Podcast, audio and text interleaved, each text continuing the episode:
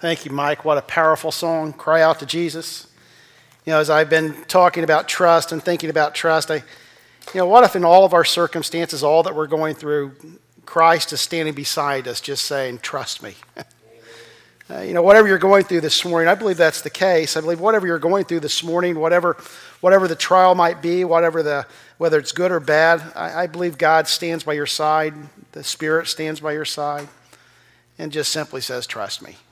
And sometimes it's easy and sometimes it's hard, if we were honest. Sometimes we don't see readily what the answer might be, and it's not as easy to trust God, and other times it seems real easy. And I think when we talk about pain, and that's what we've been talking about this week and, and last week, when we talk about pain, that it's, it's easy sometimes to lose our ability to trust in the midst of suffering.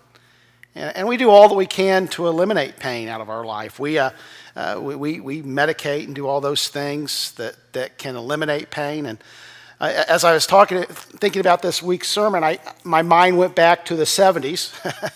and then another time, a Pink Floyd song. That's right, your pastor's going to put, uh, quote a Pink Floyd song to you, but Pink Floyd in the Wall album talks about a guy that's going through all sorts of stresses and relationship issues. And at the end of it, he says something, the song goes something, I have become comfortably numb.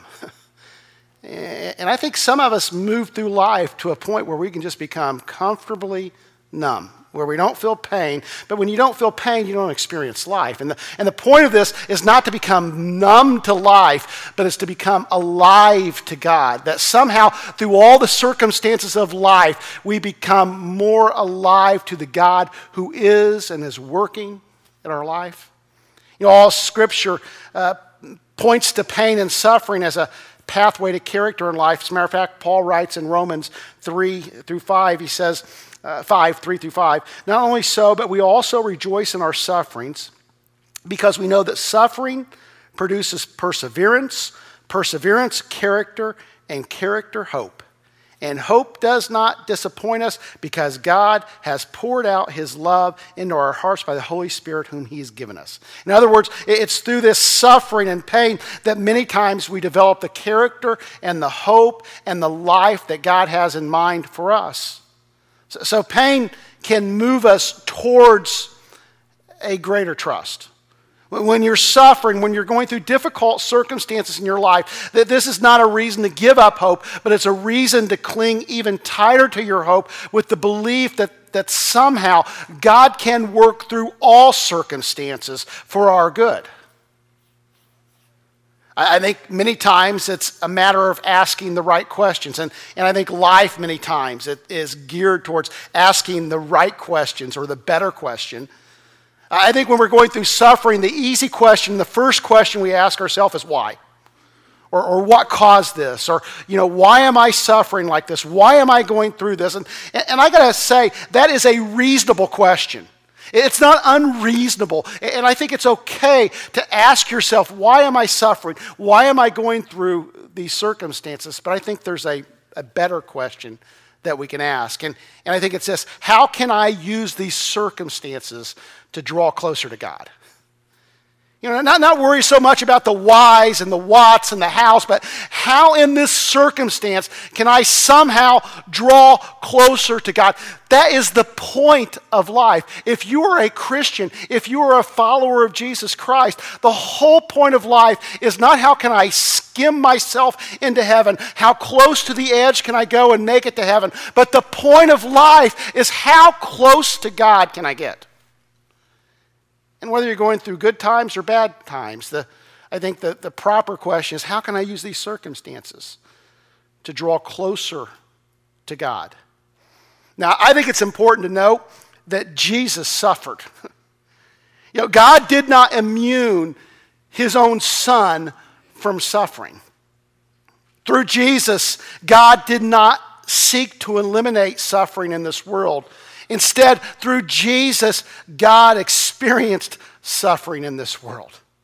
So, so we have a heavenly Father that understands suffering because when Jesus came into this world, he did not exclude suffering from his life, but he embraced it. And we have a kinship with Jesus. We connect with Jesus because he suffered and he understands our suffering. George MacDonald, a theologian, writes The Son of God suffered unto death, not that men might not suffer, but that their sufferings might be like his. In other words, in our suffering, somehow, when we're going through difficult circumstances, we can follow the lead of Jesus and we can see suffering as a pathway to God. Even, even the cross Jesus saw as a pathway to God. So, pain and suffering, what you're going through, is not necessarily separation from God, but it's an opportunity to connect with Jesus. In Philippians, Paul writes, I want to know Christ and the power of his resurrection and the fellowship of, his, of sharing in his sufferings, becoming like him in his death, and so somehow to attain to the resurrection from the dead.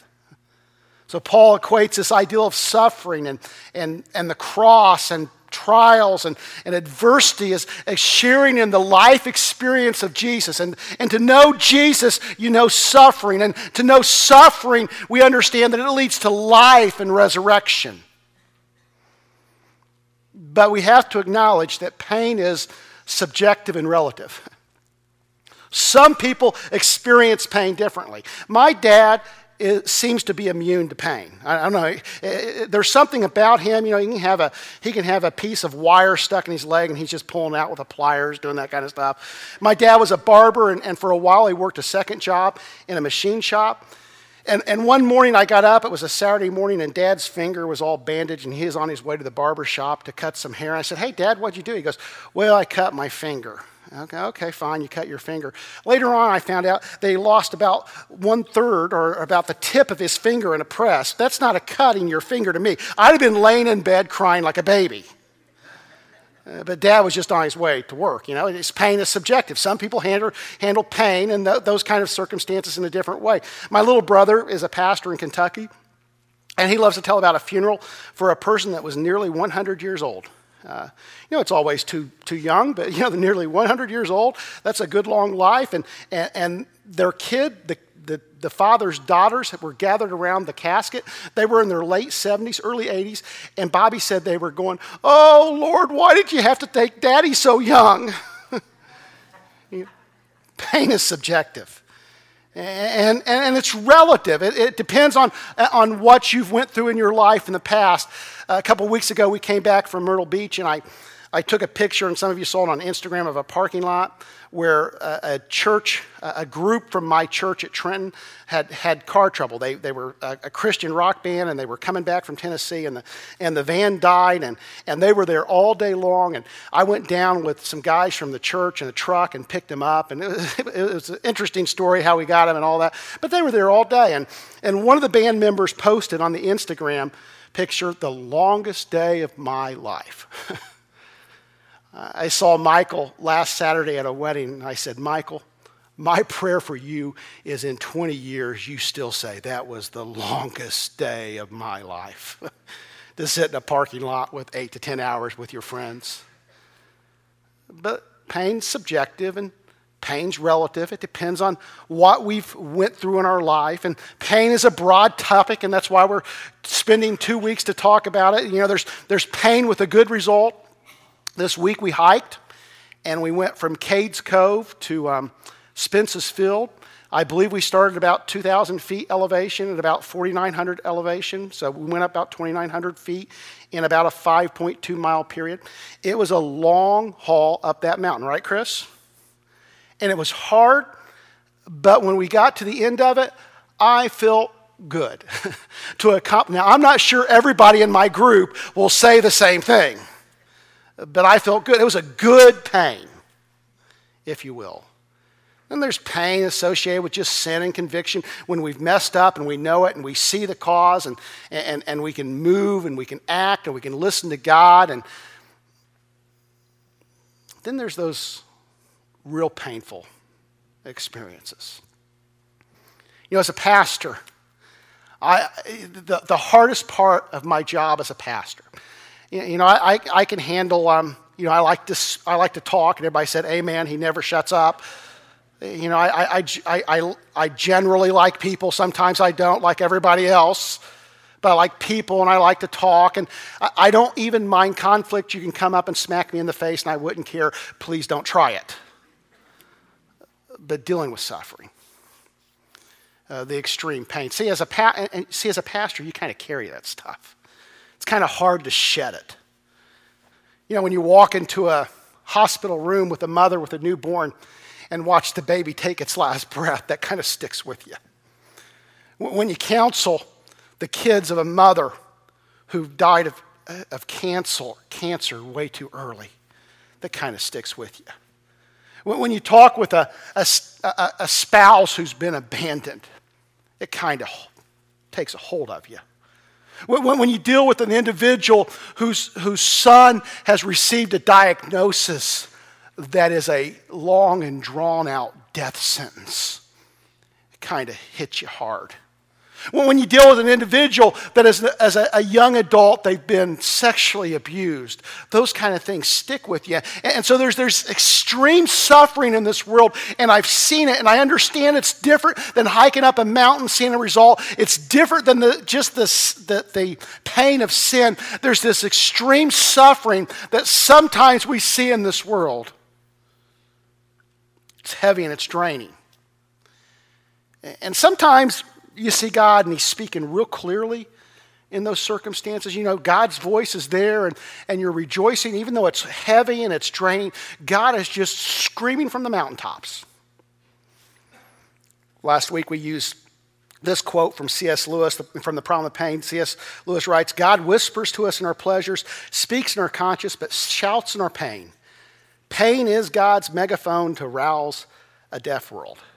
And there's time even in those extreme circumstances where God has shouted from a megaphone. But there's other times when it's not been quite the same experience. I was intrigued as I prepared these two weeks. I, I read two books by C.S. Lewis. One was called The Problem of Pain, and, and then 20 years later, he wrote a book called A Grief Observed. And, and this is just this personal journal that C.S. Lewis wrote when he was going through the death of his wife and his thoughts. And, and this is what C.S. Lewis writes, the same guy that says that pain is God's megaphone, says, Meanwhile, where's God? This is one of the most disquieting symptoms when you're happy, so happy that you have no sense of needing Him, so happy that you're tempted to fill His claims upon you as an interruption. If you remember yourself and turn to Him with gratitude and praise, you will be, or so it feels, welcomed with open arms. But go to Him when your need is desperate when all other help is vain, and what do you find? A door slammed in your face and the sound of bolting and double bolting on the inside.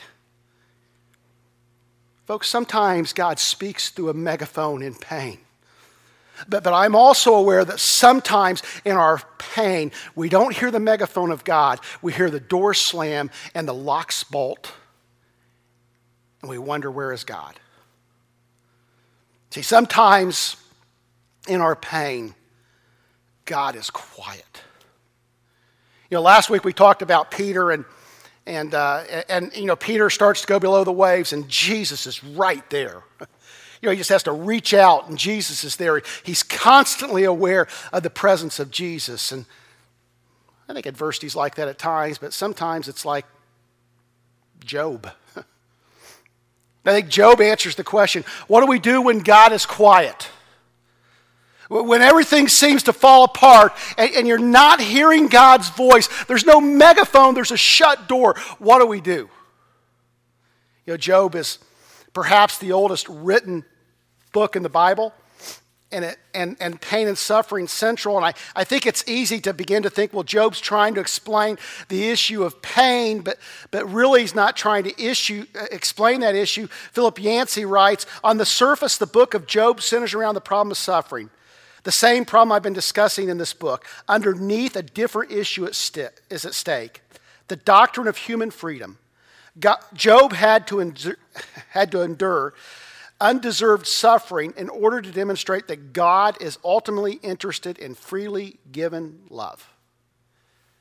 In other words, Job's not trying to explain why we have suffering in this world. Job is concerned with this question Will I freely love God regardless of my circumstances?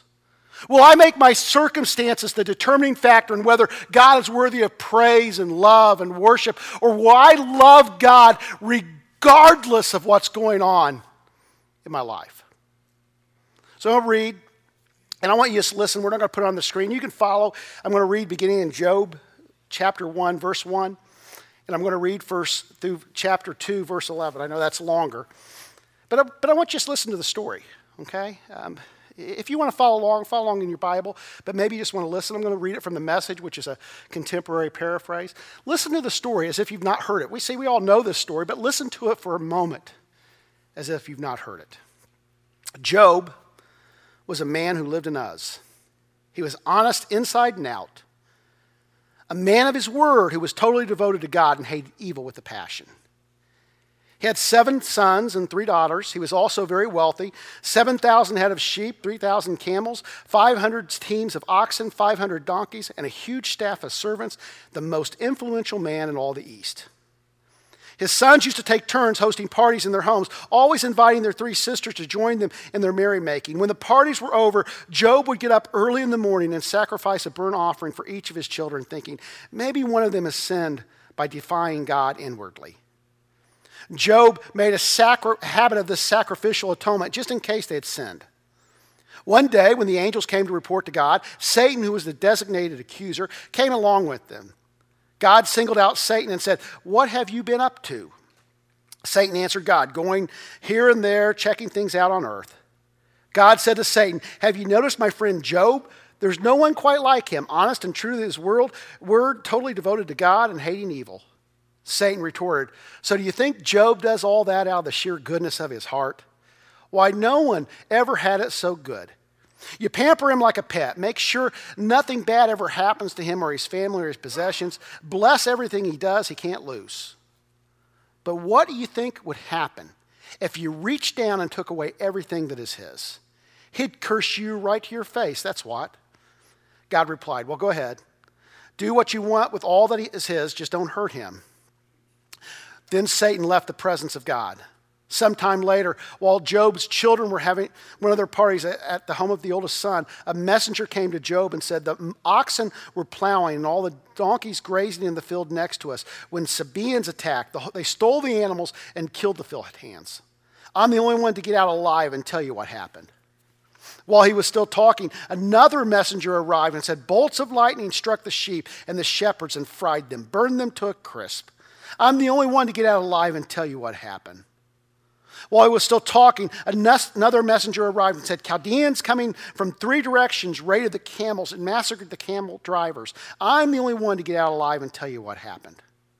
While he was still talking, another messenger arrived and said, Your children were having a party at the home of the oldest brother when a tornado swept in off the desert and struck the house. It collapsed on the young people and they died.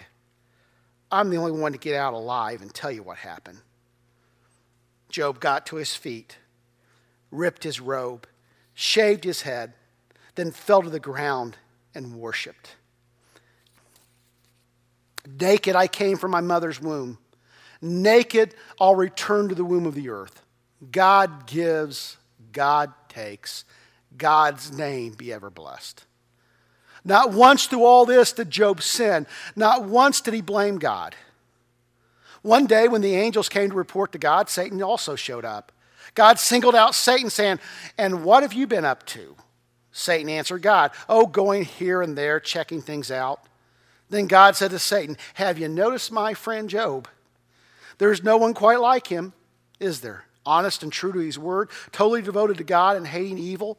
He still has a firm grip on his integrity. You tried to trick me into destroying him, but it didn't work. Satan answered, A human would do anything to save his life. But what do you think would happen if you reached down and took away his health? He'd curse you to your face. That's what. God said, All right, go ahead. You can do what you like with him. But mind you, don't kill him. Satan left God and struck Job with terrible sores. Job was ulcers and scabs from head to foot. They itched and oozed so badly that he took a piece of broken pottery to scrape himself, then went and sat on a trash heap among the ashes. His wife said, Still holding on to your precious integrity, are you? Curse God and be done with it. He told her, You're talking like an empty headed fool. We take the good days from God, why not also the bad days? Not once through all of this did Job sin. He said nothing against God. Now, Job is a deep book, and, and, and to be honest, there's no way in, in a setting on a, on a, Sunday morning, a one sermon setting, that we could cover this book and, and, and get into all the depths. And, and I'm going to leave us right where we are. I'm going to leave Job right in the midst of this immense sorrow, this immense physical and emotional pain. God's not evidently present. He's, he's alone. There's no resolution. There's no resolution to his suffering. There's no happily ever after. Because if the truth be told, many of you are right there. You're not living in happily ever after. You're living in the midst of the storm. You're living in the midst of the pain and the suffering. And in this passage, we see two responses. You know, I've, I've really never seen it before, but, but, but you have Job and you have Job's wife. Both of them had very similar losses. Other than the physical loss that Job suffered, Job's wife lost everything as well. She lost the kids, she lost the homes, she lost the possessions. Everything that Job lost, his wife lost. And what was her response? She said, Job, just curse God and die. You know, well, I'm going to love God when things are going right. But when things go haywire, when there's oppression and pain and suffering, God's not worth loving. But the scripture says Job still worshiped God. I will love God regardless of my circumstances. No matter what's going on around, whether things are good, whether things are bad, I will continue to love God. So the question for today is is how do we deal with pain? How do we deal with suffering? How do we trust God? What do we do in the midst of these extreme circumstances when God is quiet?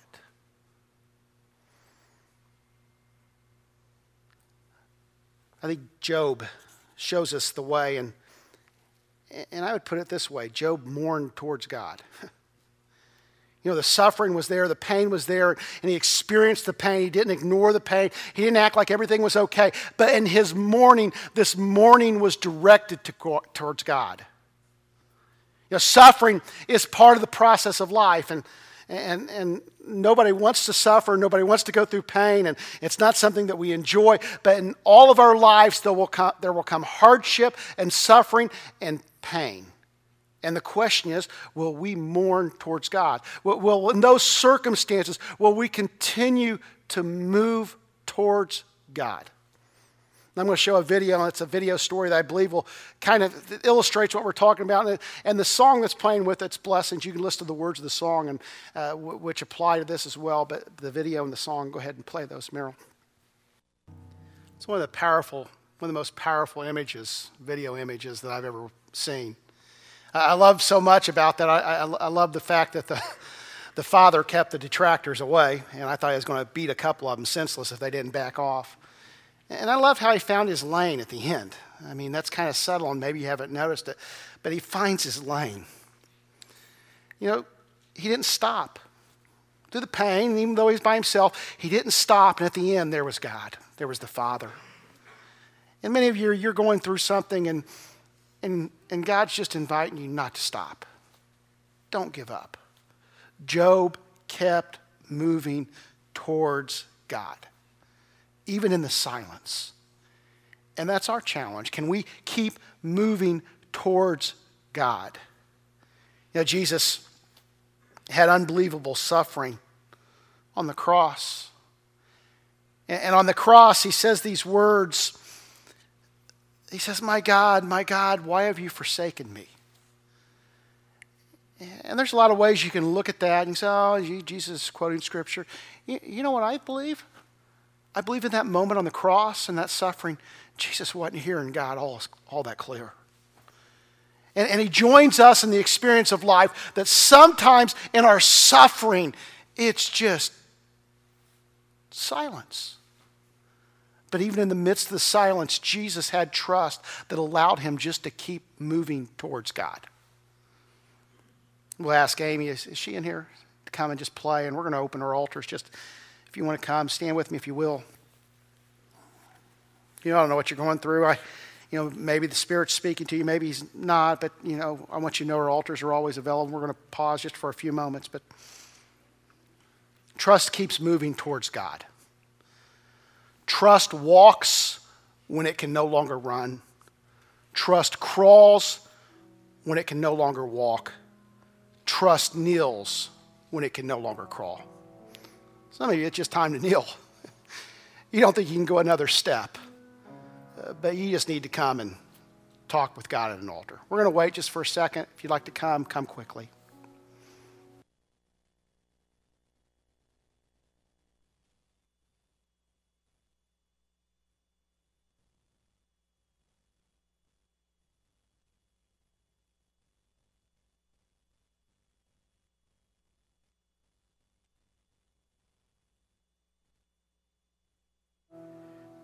As they've come forward, can some gather around them and pray with them as well?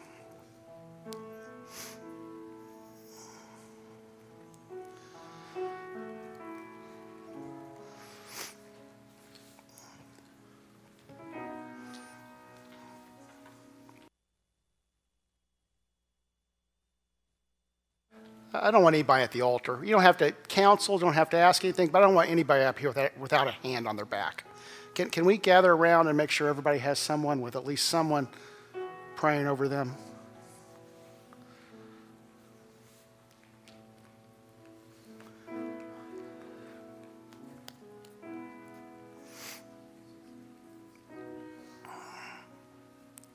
Maybe you're not here today.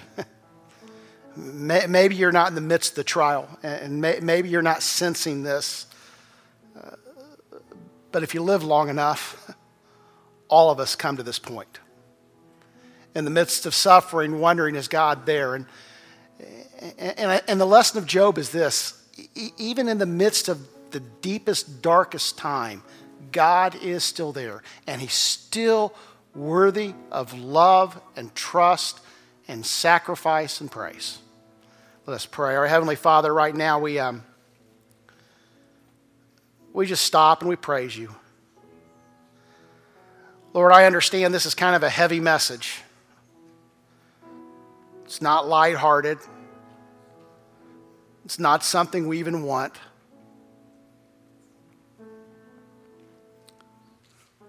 And there's times, Lord, um, I'll be honest, as a pastor, I don't understand. I see pain and I see suffering and and I cry, why? But Lord, help us, um, whatever we're walking through, that we will continue to move towards you. You know, in the video we watched, there's many yards that Redmond ran. The father wasn't there. And Lord, like it feels like that in our lives many times that we're running by ourselves. Everyone else is finished. And we're just alone in the stadium, struggling to get to the end. But Lord, make us have trust and faith that realizes even when we don't sense you as close, you're still there. And there's coming a day that will feel your arms wrapped tightly around us once again. And, and Lord, it'll be you that leads us over the finish line. So, Lord, I pray that you'll be with us, that you'll help us to trust. Lord, that as, as we talk about trust without borders, you'll reveal to us those things that we're holding back from you, those areas that we're saying no further. And Lord, we'll just trust you without borders. I love you, Lord. And I'm thankful for your. Um, love for me and your love for each individual in this church.